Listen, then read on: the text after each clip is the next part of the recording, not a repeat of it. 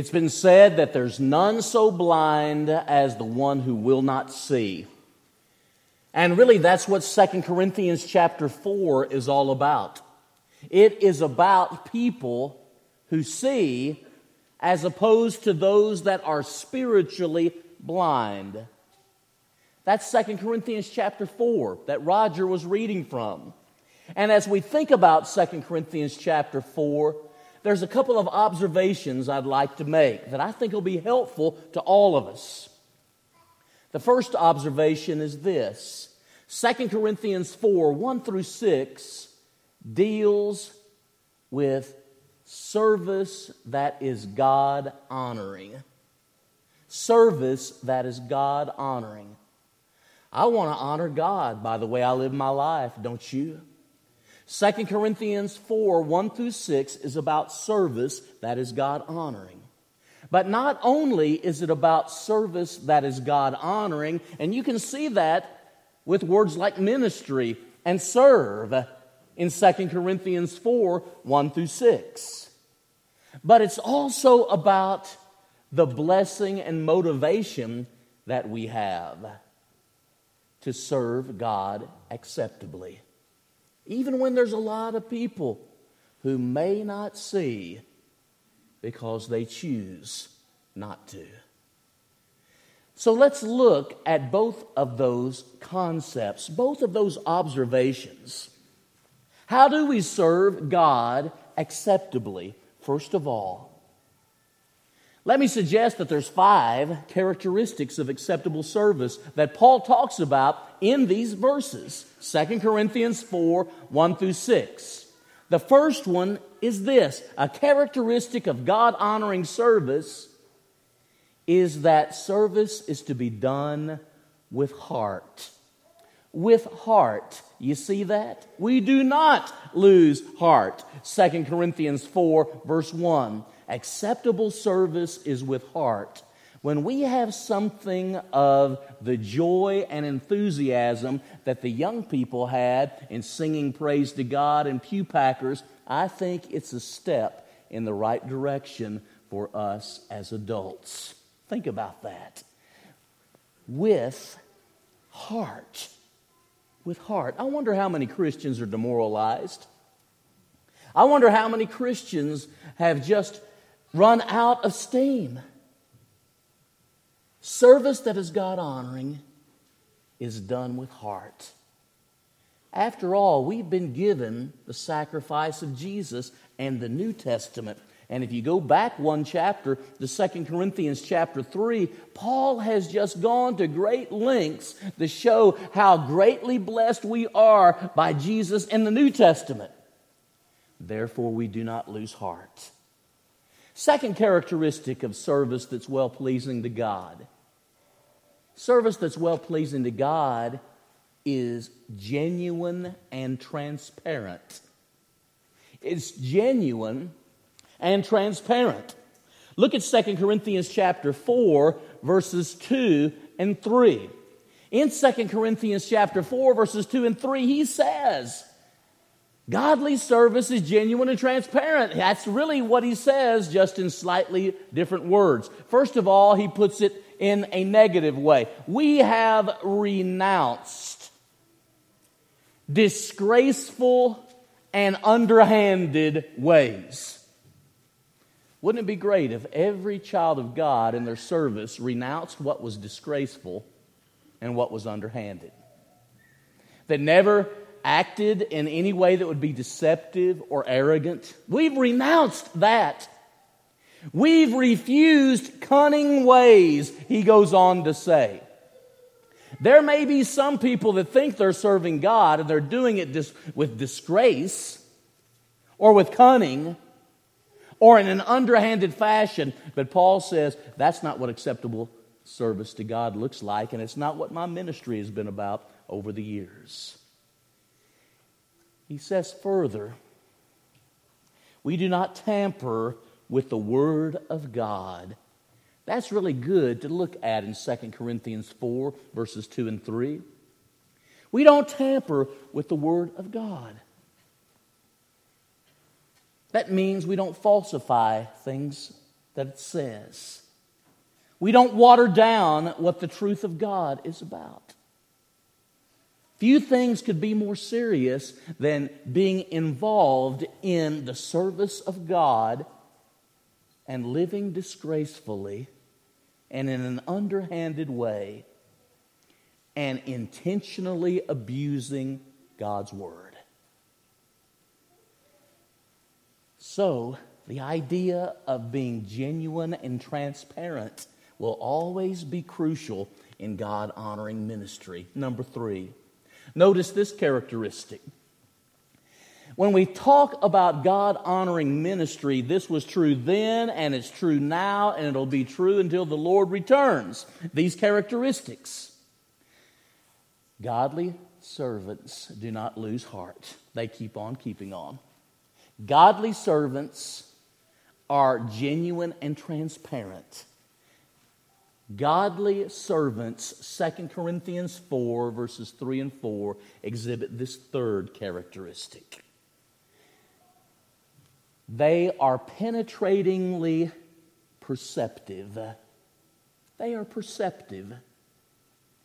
There are three words I'd like for you to jot down from 2 Corinthians 4, verses 3 and 4. The first word is veiled. Remember, this passage deals with the ability to see, and there's none so blind as those who will not see. Well, if the gospel is veiled, it's veiled to whom in 2 Corinthians 4 and verse 3? Those who are perishing. Second word, blinded. Blinded. By whom? The God of this world. Third, look at another expression. They are veiled, their vision's been veiled, and they've been blinded, and they have been kept from seeing the light. As God's people, we need to have perception. Not everyone, as glorious and beautiful as the gospel is, can see it. Have you ever wondered why? Why can't they see this? Veiled, blinded, and kept from seeing. Aren't you glad that the power of God, though, is greater than the power of Satan?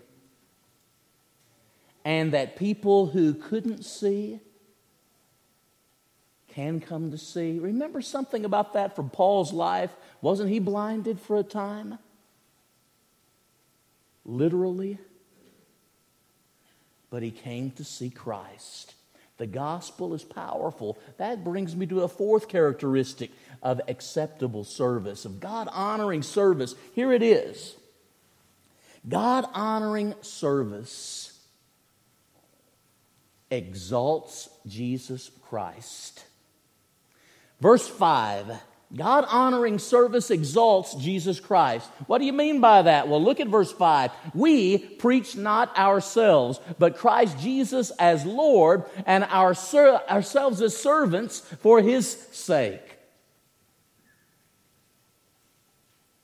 The exalting of Jesus and what he has done on our behalf, what he's continuing to do in interceding on our behalf. Hebrews 7 and verse 25. Now look at verse 6. A fifth characteristic, talking about acceptable service. We use the gospel to shed light concerning the knowledge of God. We use the gospel to shed light concerning the knowledge of God. Well, whether you are really young as a Christian or have been one for many years, Waylon talked about how one of his daughters, I suspect it was, asked about how long some of our 90 year olds had been Christians and how they became Christians. That would be an interesting group of stories, don't you think? Because everybody has a story who's come to Jesus about responding to the gospel. But let me share with you this now. God didn't just say, This is what acceptable service and ministry is going to look like now until the end of time, though that's what He says. He also deals with blessing and motivation while we seek to serve Him in ways that really honor Him. Look at the passage. Because no matter what Paul is talking about, he will always talk about an awesome God. And even though he's talking about acceptable service and having the ability to see things from God's perspective, he's got to talk to people about God. Five blessings from God as we serve him. Number one, we receive ministry by the mercy of God. Don't you imagine it's going to be mighty hard to fail when we really talk to others about the God that we love and we think about His mercy being with us every day? Surely goodness and mercy shall follow me all the days of my life. Psalm 23. There is the mercy of God to help us in the service of God Number two, this is so important. Paul mentions the Word of God. I mentioned negatively how he'd renounced some things and refused some things, but he says that we openly declared the Word of God. And that we also presented ourselves in such a way as to appeal to the consciences of all men.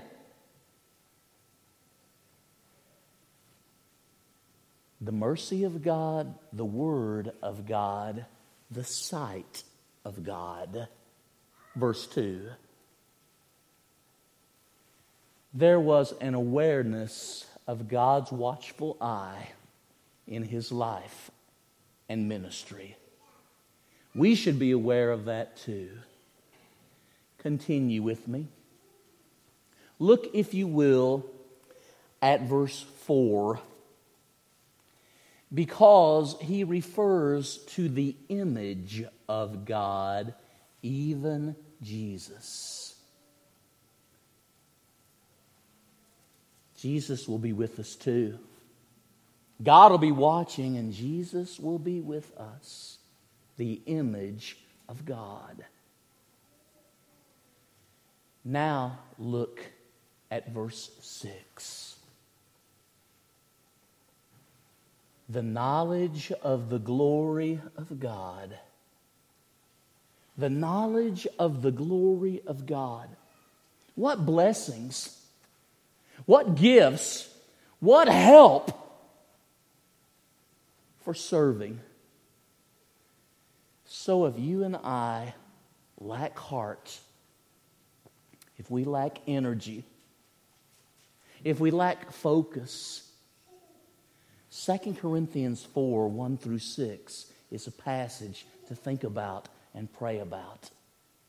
Because I'm glad we've got God's mercy, aren't you? I am so glad about that. That we have His Word, that He has spoken